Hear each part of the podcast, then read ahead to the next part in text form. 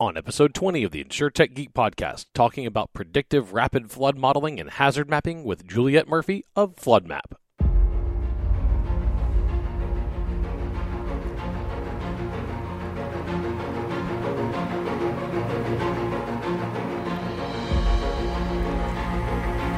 InsurTech Geek podcast, powered by JBKnowledge, is all about technology that's transforming and disrupting the insurance world. We'll be interviewing guests and doing deep dives into specific technologies we see changing the industry.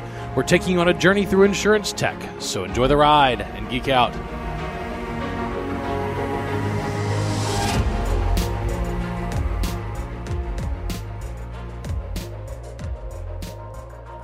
Oh, another day, another week.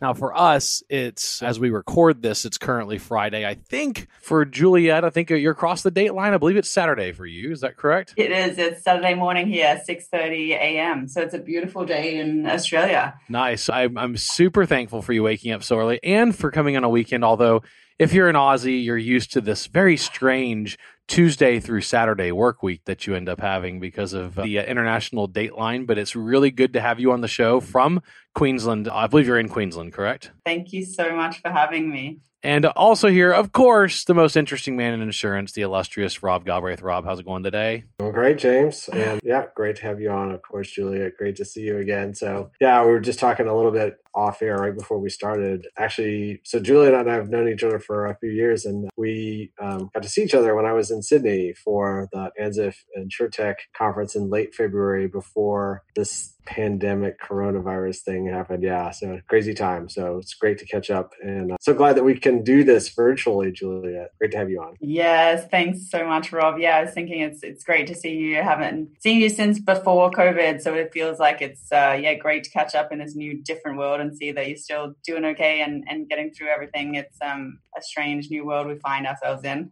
Yeah, so we're going to avoid a few phrases today. oh We're going to avoid new normal. I don't want to hear that one. Okay. We're going to we're to avoid we're to avoid extraordinary times. We're going to avoid that one. We're we're to so I, I have a few phrases. We just want to avoid them. Tired of hearing them. But and you you haven't said any of them. You haven't triggered me yet, so it's all good. Uh, All right. It's like reverse bingo. I'm kind of feeling nervous. I'm gonna I'm gonna say it and like yeah, and I'm going to be like and I'm really "Ah!" competitive too. So Yeah. I want the points. Like how many points do we get deducted if Yeah. one of us yeah, it? five, five, five points for each major buzz phrase that you repeat. You know, No. it- it is what it is. You know, like this this thing is. uh look, we're we're, we're going to talk about tech, right? Today is about tech, and and we're going to have a fun time geeking out. I I'm I'm excited to have you on because this is a major issue. Flooding's a really big deal all over the world. Whether you believe well, I hope you believe the climate's changing because that's pretty pretty evident that the, that the climate has always changed. Ever since the creation of the planet Earth, the climate has changed. So if you don't believe the climate changes, then you're in complete denial of the history of the of, of the planet. It's always it's always the causes of that climate change that are that are uh, contested, not the fact that it's changing. But the the consequence has always been that places that used to not flood start flooding, and places that used to flood stop flooding, and water is not where we want it because it moves. Humanity has an. I'm I'm a I'm a history nut, Juliette, and I really am. And you know, history has a way of repeating itself. Human beings have a have a have a historical pattern of following water wherever it goes. In fact, if you wind back to ancient India, like the very beginnings of India, you know, it's just a, such a fascinating study. It all developed around the river systems, and then as the rivers went, so did society. So, so water is this really deep, fundamental thing to human beings, and and you've built a company around water, and I think it's uh it's a really worthy topic. Before we get into that, I want to know a little more about you because there's obviously insurance is a people business, uh, very very deep relationships across this industry, and so I want to hear how somebody from Queensland has worked their way into being CEO and co-founder of an insurtech company. Walk me through. Where'd you grow up? Was it Wagga Wagga? Uh, no, just, uh, or was it?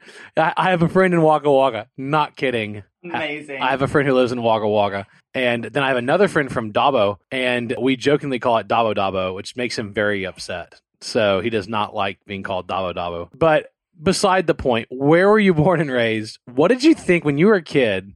What did you think you wanted to go do? And then what got you here? Oh my gosh! Wow. Love it. Okay, so yeah, I was born in Brisbane, southeast Queensland, but sort of shortly after that, my parents moved to regional southeast Queensland. So I grew up in this really small town named Boonah, and yeah, used to flood a lot there. Actually, like in in the wet season, sometimes like when I was a kid, I'd be watching the school bus to come pick me up, and you'd see it get to like water over the road, and then turn around and and go back to town, and we were just like, yes, like day off school, this is the best. So I'd always been a bit fascinated by climate, weather, thunderstorms, you know, flooding. But yeah, kind of also spent some time in, uh, by the time I was in high school, I was living in northern New South Wales near, near Byron Bay, did a lot of surfing. So always just been interested in like waves and like the coastal engineering piece as well. And yeah, when what did I think I wanted to do when I grew up? A range of things. Like I think I don't know. My mum was always really into gardening. At one one stage, I thought I wanted to be like you know, work in a nursery and like plant trees. And then by the time I was 16, I was I went skiing and I was convinced like I was like I found it. I know what I'm going to do with my life. I am going to be a ski instructor. And I think, you know, I did a bit more research about it and people were like, yeah, it sounds fun, but I don't know if that's like a really good career choice. And I was like, wow, this doesn't pay as well as I thought so it, it came to kind of like picking a course and i was really good at science really good at maths massive geek and kind of after some talking with different career advisors they were like well i think you should look at engineering and i'd never really thought about it because i sort of perceived engineering to be about you know building structures and bridges and i was like no that's really not me but then i saw in these like uni courses, there was this environmental engineering course. And I was like, oh my gosh, this has me written all over it. Like, yeah, it, it sort of sets you up to go down so many different paths, like model the environment, like rainfall, you know, runoff, the flooding side, all of this, but also looking at systems and processes, renewable energy. It just sounded so fascinating. So I was like, I'm going to study that. And then when I graduated, yeah, I came out and I did my thesis in renewable wave energy. And as much as like renewable energy excited me in Australia, there's not really many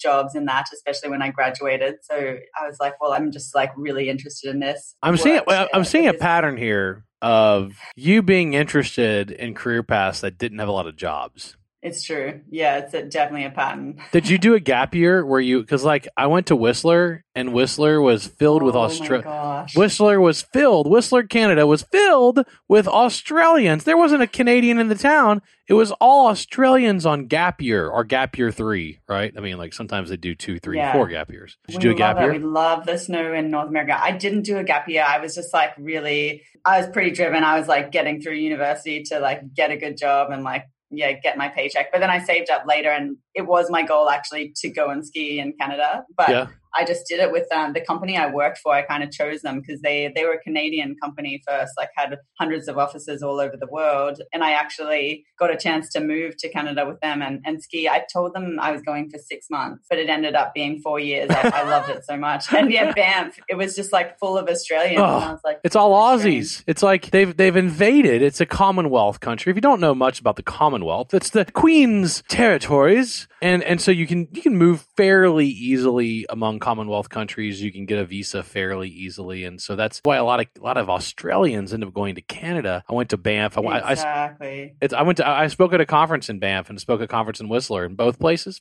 all Australians.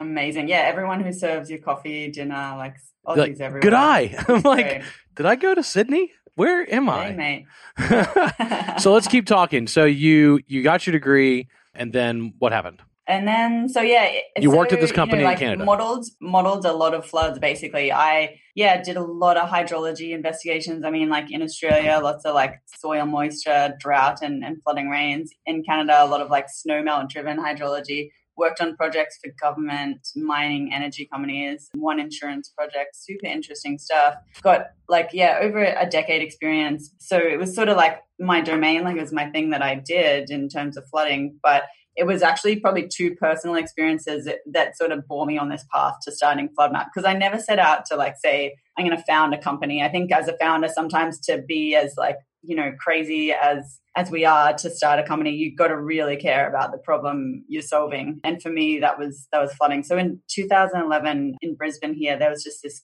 catastrophic flood, like caused billions and billions in, in damage. I think it was over six billion dollars just in the city. Flooded kind of 20,000 homes were inundated, 100,000 people without power kind of event. And my friend, she was living in this super affected place, Goodna. And, you know, this is like her house the flood went over the peak of her roof. Ooh. like and she just had no idea that it was coming. So she kind of moved some things up on tables but like ended up losing everything that she owned. And it, it just like it broke my heart going into her house to kind of clean up in the days after the flood receded. I was just like we had a responsibility to do better. Like one it was kind of pretty criminal that her house got built in this zone for whatever reason but we should be giving more warnings. Like she like it's crazy that we live in this world where you can order Uber Eats and see the pizza coming to your door. But when there's a natural disaster, you're basically left in the dark. And so then I was, yeah, two years later, moved to Calgary, Canada.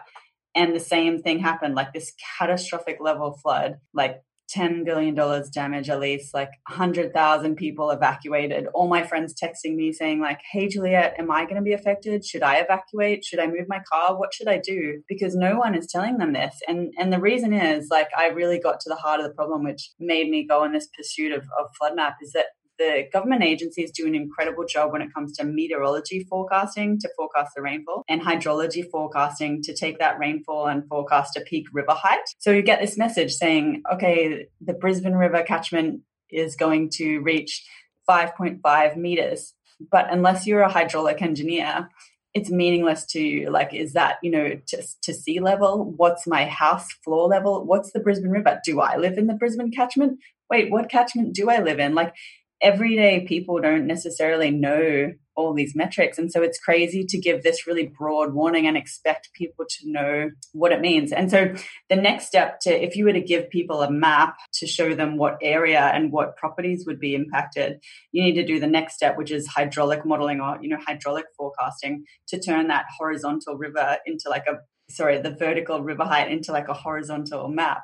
But previously, this has just been so computationally intensive, it, it hasn't been feasible and governments can't offer it. And that's what we built at FloodMapp. We were just like, we're going to design a model that's built to run in real time so that before a flood, people can actually see, like, hey, James, your house is going to be impacted, or, you know, your site or your substation or your assets so that people can kind of prevent the loss before it happens. Some, not all, and preserve human life. I mean, ultimately. Yeah so yeah i kind of just like started it was a hobby like i built this app in my spare time. And then yeah got got involved with my partner and co-founder like kind of developing the code and prototyping. And then yeah eventually we sort of sort of i think we showed it to some people from local government and they were like you should start a business. Like people would be interested in this. And i was like no that's crazy I don't know anything about business. But then we sort of thought about it some more and and ended up getting some seed funding through an accelerator program. And yeah, it's been a bit of a journey since then. Wow, that's awesome. Awesome. Rob? Yeah, so I kind of want to pick up on that, Juliette, but I, you know, I kind of specifically want to talk about, you know, how you relate to insurance. I know you guys are also working a lot with emergency managers, and I imagine that's difficult, particularly now, right? In the U.S., certainly some of the our response to the pandemic has been through FEMA, but yet, you know, we just started our, our hurricane season June 1st, et cetera. So maybe you can just talk about, you know, you, you kind of mentioned some of the challenges with government messages, but you know, who are some of those key stakeholders that you work with and, and how is insurance involved and, and who are maybe some other major players outside of insurance that you guys work closely with? Yeah, yeah, thanks Rob. So I I see ultimately like insurance as being like a huge piece of this puzzle because ultimately, you know that flooding it causes so much damage. In it the us alone congress right now budgets 54 billion dollars for hurricane and flood related damage which like that's a big number and it's growing. The thing is it's growing for two reasons. I'm glad i'm in the right right place and james wanted to check that i believe in climate change which is good because yeah it's definitely making flooding more frequent and more severe. Warmer oceans we're seeing like increased hurricane tropical storm depressions but also like development is growing, like populations are growing, so there's more infrastructure, more houses, and that means losses are climbing. And yes, this is impacting residents, it's impacting utilities, it's impacting, you know, the energy sector, but ultimately it's impacting insurers. Like ultimately, who are the people that are paying out for these losses? Insurers. And so I, I think like it's a super key piece of the puzzle. I think ultimately, yeah, we'd love to have more and more government clients and this be a messaging app that can also save lives. But I think, you know, with any startup, it's a journey and we see the the loss prevention piece as a sort of easier piece to start with where we kind of build that trust and become basically the most trusted provider of predictive mapping in the world. And so yeah, for I mean insurers when you look at it, it's it's actually really interesting. What we've learned from so many discussions is there's multiple pieces along the insurance value chain where there's a lot of interest in our technology. Obviously, the the number one is loss prevention, and I think it's sort of a, a growing area. It maybe hasn't been a big focus traditionally, but when risk and exposure is climbing more and more. And you know there's these traditional methods of, of risk transfer but you're still getting this big exposure. The obvious thing is to sort of look at okay like well what can we do to prevent the loss and prevent the claim happening in the first place? So particularly that i think has been of real interest to some of the the big reinsurers and particularly in the commercial markets. You know when you have things like if it's like a, a shop front and they have 24 hours warning time to that their shop is going to be inundated and they can move all their like electronics or mobile phones out maybe they've just saved a $1 million claim just because they put some stuff in a car and drove it away. Like it, it's just crazy when you think how much of this damage is preventable. You know, like people can't move their house, but I think the World Bank is saying anywhere from 35% to 65% of flood damage is preventable with early warning signs. So there's a huge opportunity for, for insurers to reduce those claims and financial losses there's also a huge opportunity for them to just streamline the claims process itself and improve the customer experience in the, the moments that matter. So if you're a, you know, insurance policyholder, you get a message from your insurer that it's going to flood and you that's an opportunity to safely leave with your family or save some stuff in your business to kind of minimize business interruption.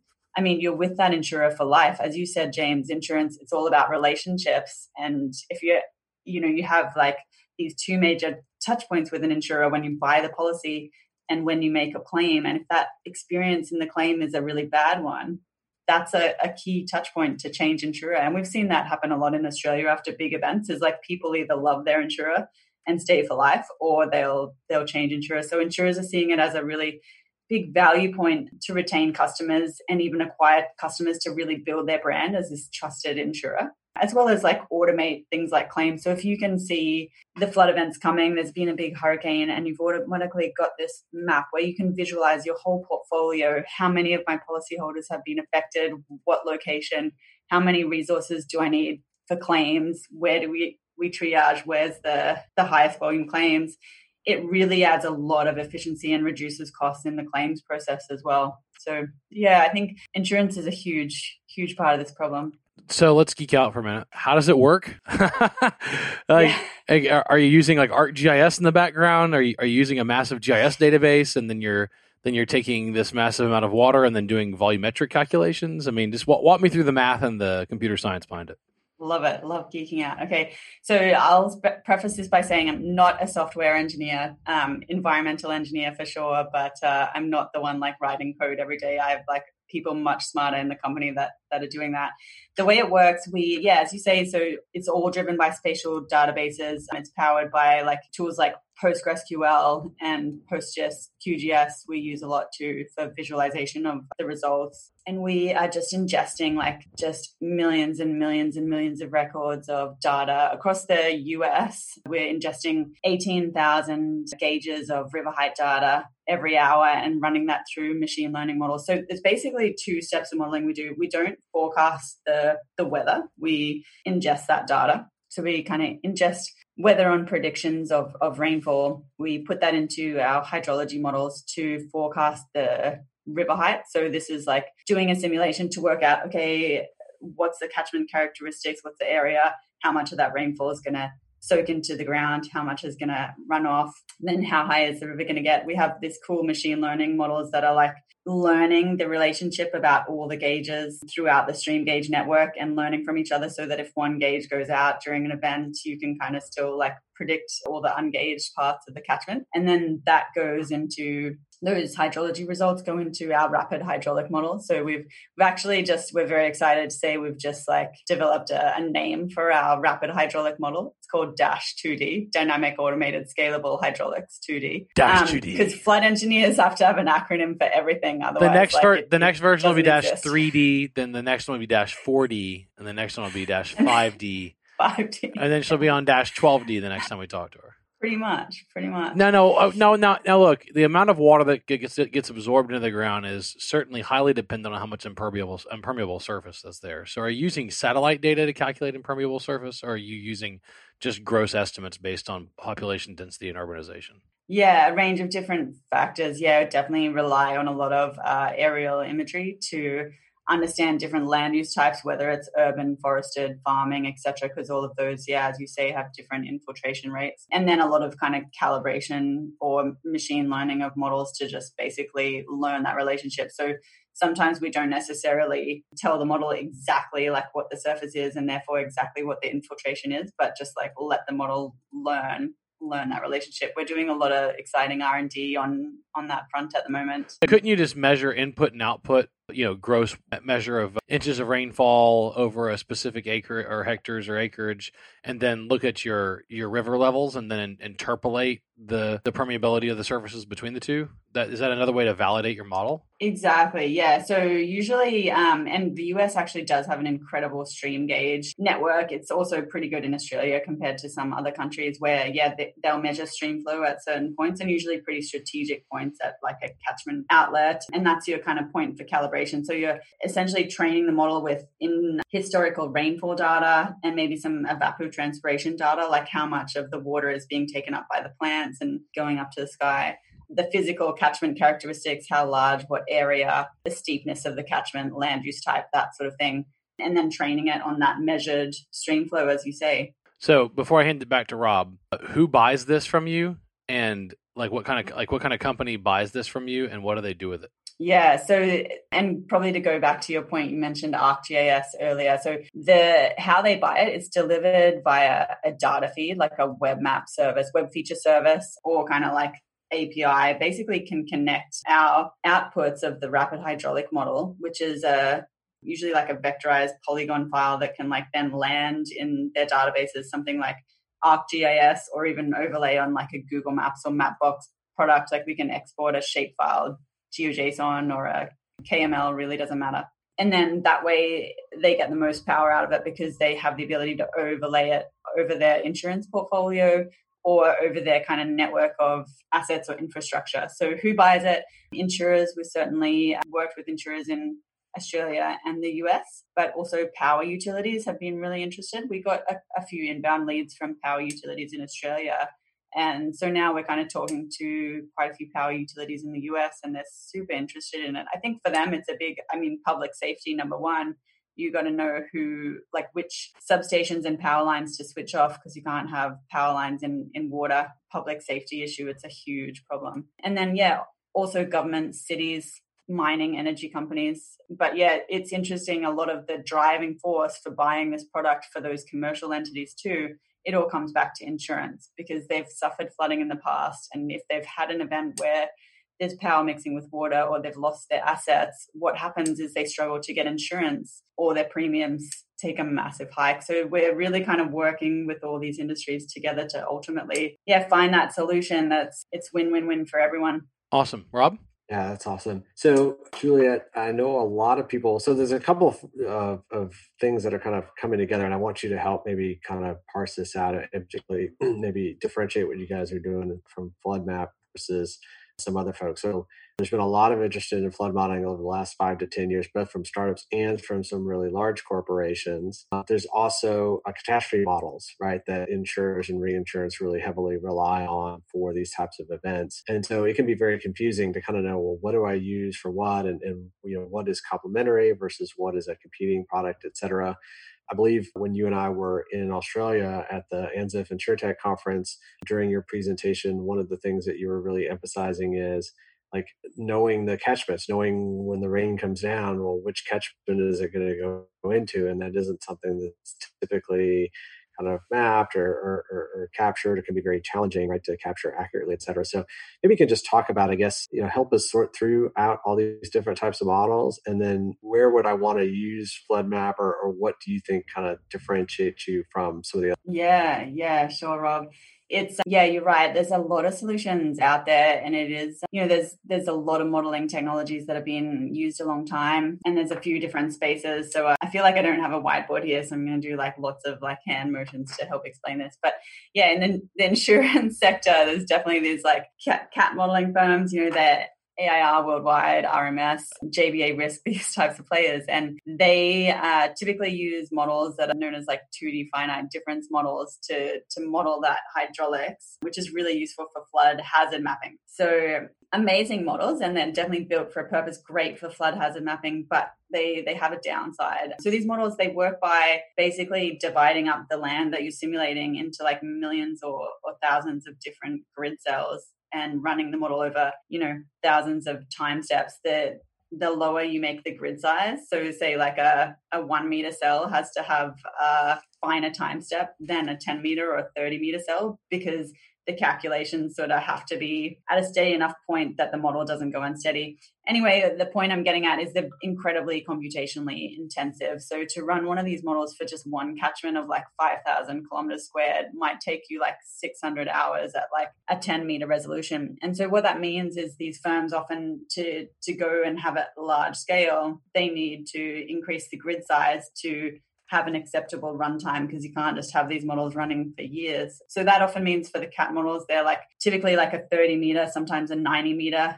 resolution. And then you're kind of losing like some of the the accuracy. But sometimes, you know, that's okay. Like it, it does mean you've got like a large scale solution. And then you've also got like the engineering consultants typically have done a lot of flood modeling, like doing flood modeling projects for FEMA and hazard mapping for cities and things. So they also use these 2D kind of finite difference type models. It's very much what I used to do in my previous career. So models like TUFLOW, HEC-RAS 2D, Mike, and same problem. And and so the way kind of engineering consultants work is like because flood modeling is so computationally intensive, takes so long to set up, can take like weeks or months to set up, you know, weeks weeks or months of simulation time. So they'll often do just a small area, like just a government, local government flood study simulation. And, and these models are not really feasible for running in real time. So what we developed and why it's different, we're not a 2D finite difference model. So we don't use the St. Venant's equations to like simulate continuity and momentum down to like a physical kind of step in each cell over each time step. We sort of take a more high level approach. And yeah, by implementing a lot of like big data automation and machine learning techniques, we're essentially able to sort of build a water surface, you know, in 3D um, across like a whole catchment scale in sort of anywhere from like seconds to three minutes, where other models might take 600 hours. So we're getting sort of run speeds of like 10,000 times faster because of the new technology we're using.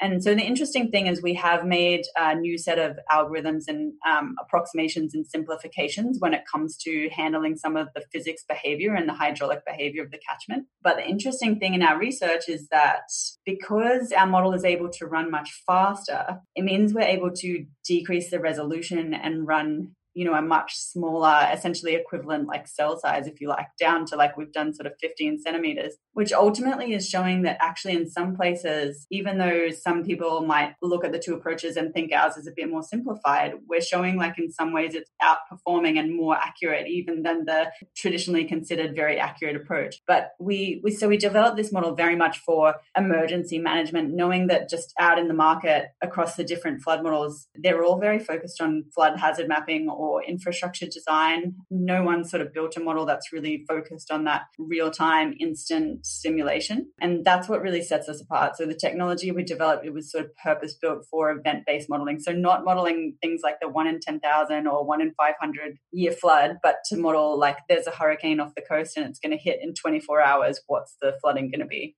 Awesome. Super cool. What's, what's, I mean, th- this is all really exciting stuff we need it badly, especially here. Houston is arguably one of the you know Houston and New Orleans. I'm I'm from the New Orleans area. I live in the Houston area. Oh wow! Two of the cities that have had the biggest problems because they're at sea level, and uh, now they tend to they, they, they seem to be flooding more and more and more and more. Uh, the whole real estate market talks uh, when you buy a house or sell a house there. They talk about whether or not it was in the flood area the last time, and nowhere seems safe. Right? Nowhere seems safe and so I would say I'm I'm just curious as to like what's the next big thing. Like this is a big deal. Giving them a KML fee they can bring into the, all their own system and do their modeling. Like that's really what you're. You're, you're a data subscription company, right? Yeah, and so they're subscribing to your data feed. They pull the data feed into their own software, then they they use it, and it's different than the hundred year. I mean, this is the this is the crazy thing, you know, the hundred year floodplain, the five hundred year floodplain, the you know, I mean, people talk about that, but I don't think they even understand exactly what it means as far as probabilities go, and it seems to be fairly meaningless because hundred year hundred year floods seem to happen more often, and so it, it, they don't seem like hundred year floods by the definition of the phrase. So you've already made major headway in creating a technically distinct product from the market, more accurate. You're leveraging machine learning and uh, a whole bunch of data sources and a whole bunch of math, a whole bunch of computer science. I mean, you're, you're leveraging every tool at your at your resources, and you're delivering far more accurate data feeds that carriers are making better decisions on probably premium and rates, right? Like whether or not to underwrite it, and if so, at what rate. What's the next big thing in flood mitigation and mapping, though? Like where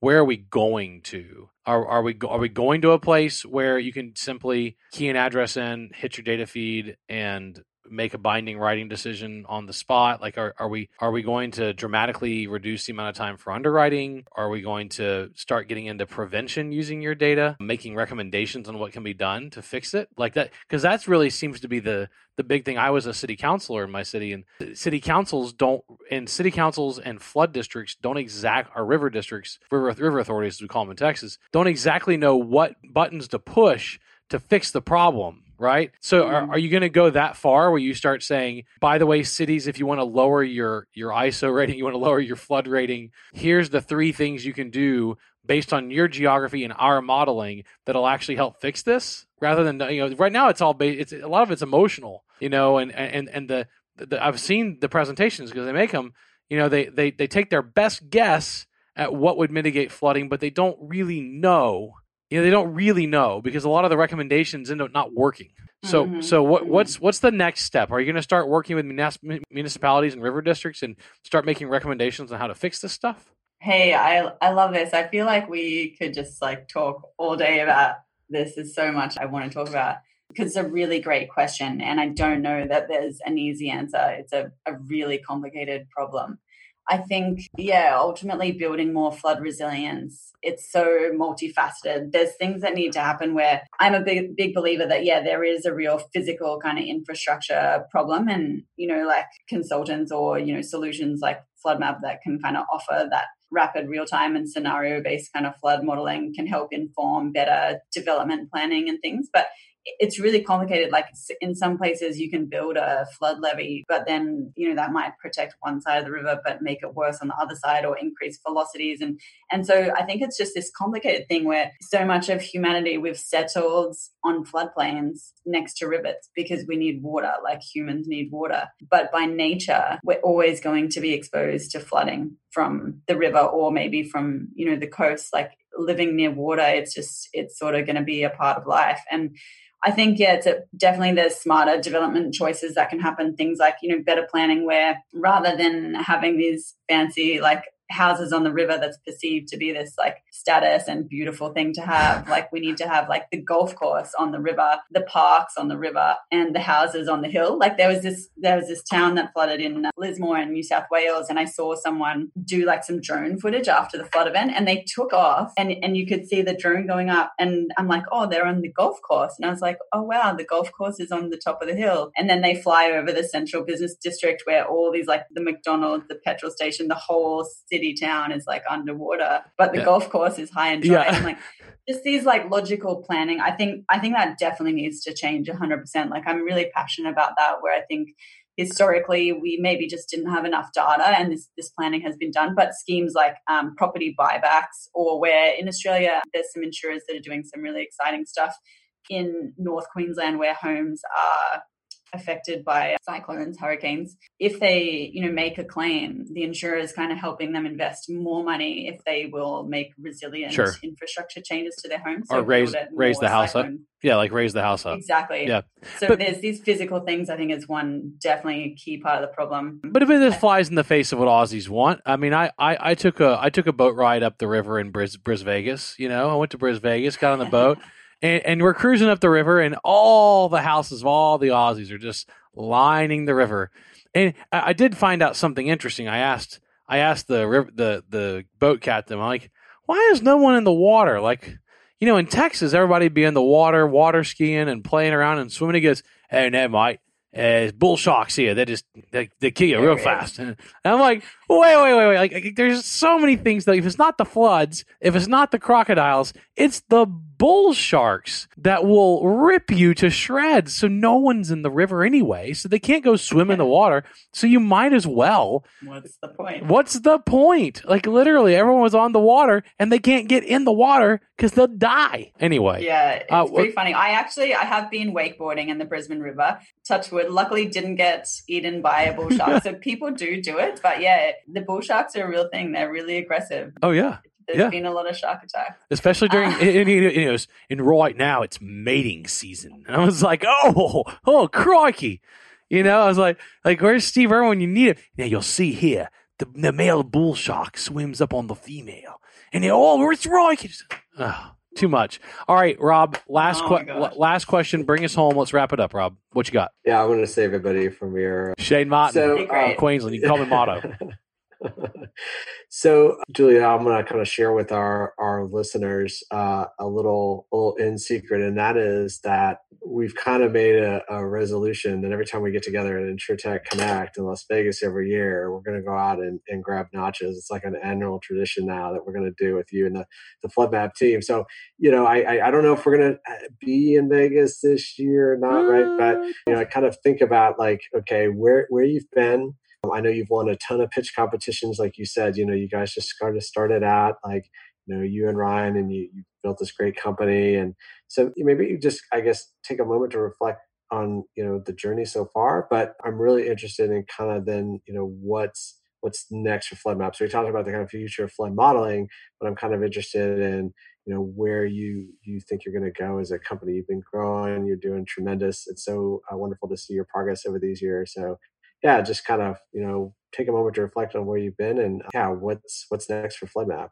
Yeah, such a man. I, I get so inspired thinking about this sort of stuff. It really has been a journey. Like, actually, I think back to this super key part of our journey was like, I think it was way back in like, it must have been 27, end of 2017, maybe. And so I like connected with Rob on on Twitter and I'm like, hey, you know, like we don't know you. We're these random people from Australia. We're working on this flood thing and we want to understand like if like insurance industry would be interested in this like do you have some time to chat and rob was so kind he was like yeah like i'm doing a, a, road trip, like I'll get you on the phone in the car and I'll tell you what I know about the insurance industry, which turns out was like a great deal. And we learned so much from him. But we just think back to when it was just the two of us just trying to like validate if there was even a market for a solution like this to now, you know, just recently last year, we closed a seed funding round and we're now kind of a company of 10 people and, you know, trading with like selling our solution in the US and Australia. And I think what's next is really growing that uh, steadily and sustainably, but really staying kind of niche with the problem of flooding. Like people ask us a lot, like, are you going to do bushfire, earthquake? What's next? And we say no. Like we want to partner with those people, but the flood problem is so technically specific, and I could nerd out about it all day. It requires a lot of resources, so we're going to stay really specific but go broad. So we definitely want to take the solution into Europe, to Southeast Asia, to a lot of countries that like I, we get a lot of queries and especially around insurance um, interest out of like Singapore for countries like there's a big interest for this in Japan. India, Bangladesh, there's so many places that suffer from flooding that really need our solution.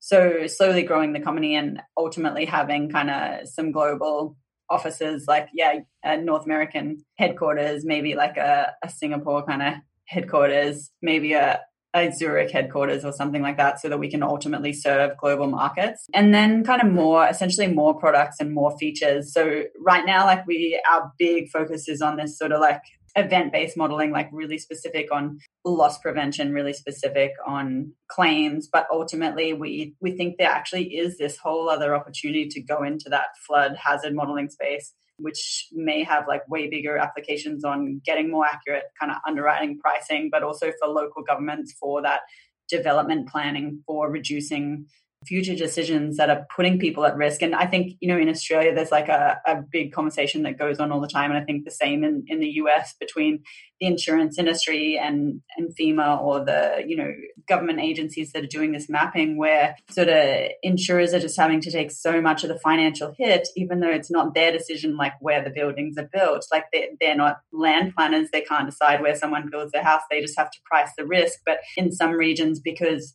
flood is getting more frequent and more severe, like flood insurance or just insurance in general is becoming more and more expensive. So, you know, people feel like they, they can't have the coverage. And so there's this big discussion about collaborating more and saying like it's it's not one person's responsibility. It's like governments have to work with insurers to lower the risk to make more affordable premiums for people. And I think like we really fit into that solution to help both those industries come together and give them the data to collaborate and yeah, ultimately find a better kind of insurance and, and a better, more resilient outcome for everyone. Awesome. Yeah, I, I, love that vision, Juliette. And, uh, you know, one of the things that gives me a lot of hope is in Florida, you know, I was hearing cases where developers wanted to build new houses like right on the Gulf of Mexico, but people weren't going to buy them because the insurance is going to be 20 30,000 a year. Yep. And so they've actually moved them inland like a half mile. They're leaving the wetlands there to be that natural barrier from the hurricane, right? And flooding. And, and so to your point, like insurance actually can drive proper valuing of your green infrastructure, right? And kind of keeping some of those areas that have always been that natural protection, right, for, for centuries. And people know it's valuable, but it's always been really difficult to put a price on that. Well, now you can. And what you're kind of talking about, maybe you can say, and exactly to James's point, right now you can go to those local planning authorities and say, you don't want to zone this for residential, right? You want to keep this here, but you can put it here, et cetera. So I, I just love the vision and, and where you guys are driving towards. Yeah. Oh, thank you so much, Rob. Yeah, insurance drives behavior all the time, doesn't it? I'm a pilot. I can tell you this: the Federal Aviation Administration may set the rules, but the insurance company tells me what I'm going to do. And and so you know, it's it's it's very it's very interesting. I, I I'm always concerned about the FAA, but I'm really concerned about what my insurer thinks. And uh, and so I spend a lot more time focused because they they react instantly. You know, it takes years for municipalities and federal agencies to react to changes in reality. It takes ideally days or weeks for insurers to you know they, they cut off writing in a market they re-rate the market they re-rate the individual they re-rate the risk you know they do it quickly because if they don't eh, they'll get a mm. they'll get in really bad trouble. And so that's why it's always interesting, Juliette. And I love looking at when I'm looking at historical documents and like Erik Larson's one of my favorite history writers. I don't know if you ever read him. Devil in the White City was his first really big book that hit. I haven't. Oh, oh, read it, read it, read it. He wrote a great, great book called that you would love called Isaac Storm, and it's about the the the, the great hurricane and flood that wiped out Galveston, Texas in 1901. And so, oh my gosh, I definitely need yeah, to read this. Yeah, I'm so yeah. curious. But, wow. But, so for all of you out there, if you've never read a book by Erik E R I K Erik Larson He's the best history writer I've ever read, and um, probably number one, and the number two is Dan Carlin for me. I love Dan Carlin and his Hardcore History podcast. But if you look at insurance records, they they always tell you what was really going on. Like, like the I don't know if I mentioned this before, Rob, on another show. The the uh, the rebels that threw the tea in the harbor in Boston. Right, yeah, remember that? They were actually smugglers, and, and they they weren't they weren't actually really hardcore patriots. They were actually really ticked that their smuggling gig was up because the the the, the king was going to actually waive his stamp tax, and so they mm-hmm. they went and dumped tea in the harbor. That was the Boston Tea Party. It was actually a bunch of smugglers, and the only reason they know they were smugglers is uh, Malcolm Gladwell went uh, along with some others and pulled the insurance records because Lloyd's was insuring the shipments that were coming across. So they they compared the customs bills to the to the insurance register and they were completely different which means they were completely they were lying about what they were bringing over. And that, that's what they say you you'll lie to the government all day long but you'll never lie to your insurer because if you have a loss you want it covered. So insurance records are really some of the best ways to make policy decisions and, and you couldn't be in a better sweet spot right now juliette so I hope everyone will go check out your company and consider rethinking the way they look at flooding and, and flood data. It's floodmapp.com. That's F L O O D M A P P, two P's, floodmapp.com. And this has been Juliette Murphy, our delightful Queensland resident from Australia. Juliette, thank you for being on the show today. Hey, thank you so much, James. Thanks, Rob. It's uh, really appreciated that you had me on and, and really great to speak with you guys this morning. Rob, always good to see you, my friend. Thank you for joining and for uh, continuing to introduce us to a lot of your great friends around the world. Absolutely, James. And I know we're running out of time, but uh, quick news note this week Lemonade came out with their S1 filing, big IPO. I've seen a lot of people saying they're going to short the stock when it comes out. Yep. But any quick thoughts, guys, on that? You know, when you're when classic SoftBank company, right? When you bleed cash, the the public markets are not responding very well, and so it'll be interesting to see how the public markets respond to a to a cash burning machine that is an insurance carrier because this will be uh, this will be a new one. You know, they're they're used to seeing these claims being lower than you know, gross loss ratios and, and net loss. You know, they're they're used to seeing a much different number than what they're seeing in that S one. And so I I think it, I, I personally, Rob, don't think the market is ready for rapid growth, high loss companies. But I don't think that Lemonade or other public companies companies that want to go public. There's one in the construction space, Procore. They don't have a lot of time left because they've raised so much money. And you know, SoftBank's not handing out any more money. They've they've pulled back on their commitments, right? So I, I think they they have to go public. They're gonna they're going to sell shares. The question is at what price? And certainly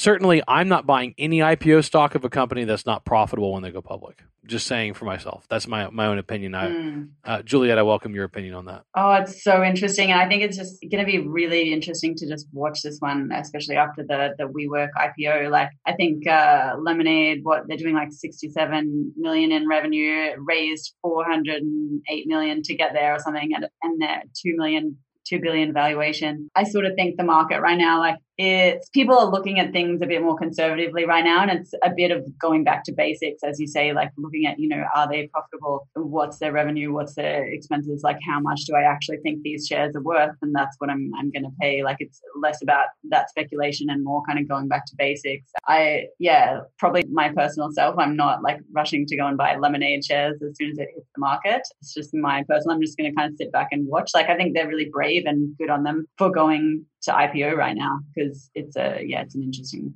time. Yeah, and they and they've got uh, a good and keep, just keep in mind, I love the user experience of Lemonade. I have friends and employees that that have, that that use them as their insurance carrier. I've been through the process of applying for like I love that I love what they've done. I love what they've done. I'm just saying I'm not sure the market's ready right now, and that's the the challenge. They did publish an article May 6th of 2019 saying nearly there. This was on the Lemonade website. Why why Lemonade steadily improving loss ratio is important.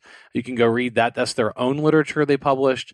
And then of course you can read INS Nerds, insurancenerds.com, uh, title from Nick Lamparelli, who who I who you and I both know said don't believe the hype the lemonade story and so there's there's a lot of there's a lot of, of of writing out there on both sides of this the beautiful thing about the market is that it's brutally honest. It is brutally honest. So the day they go public, the market will tell you, and really the day after, you're going to find out what the market really thinks about high growth, high cash burn companies and, and in particular if SoftBank is going to have any more runaway hits. That's the that's the really big question because their model has been called into serious question. So Rob, thank you. Uh, I appreciate you bringing it up because it's impossible not to mention that one, and uh, that one almost slipped by me. So thank you for for mentioning that. And and we, look, I'm rooting for the best for them. Remember, I want I want InsurTech companies to be successful. I want their IPOs to go well. I'm just worried about the uh, the public markets and how they're reacting to these. So we'll see, Rob.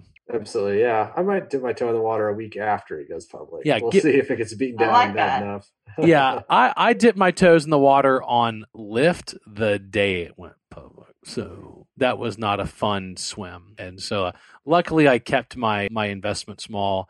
And then when Uber went, I was like, I'm going to wait, and that went badly pretty pretty quickly and then I, went, and I was like okay it's just not a time to buy IPO stock right now I just need to I need to sit out of this so so I have to make my bad dad joke at this appropriate time and say are you underwater on those investments? Ah, oh love it. dude so my 13 year old I just got out of the car I, I just made like two really really sweet awesome dad jokes with my 13 year old like an hour ago and she told me that I was super on my dad joke game so nice! Wow, I love that nice. she said that. What What was your dad joke? Oh, I don't even remember what it was. It was something. It was something horrifically, you know, punny.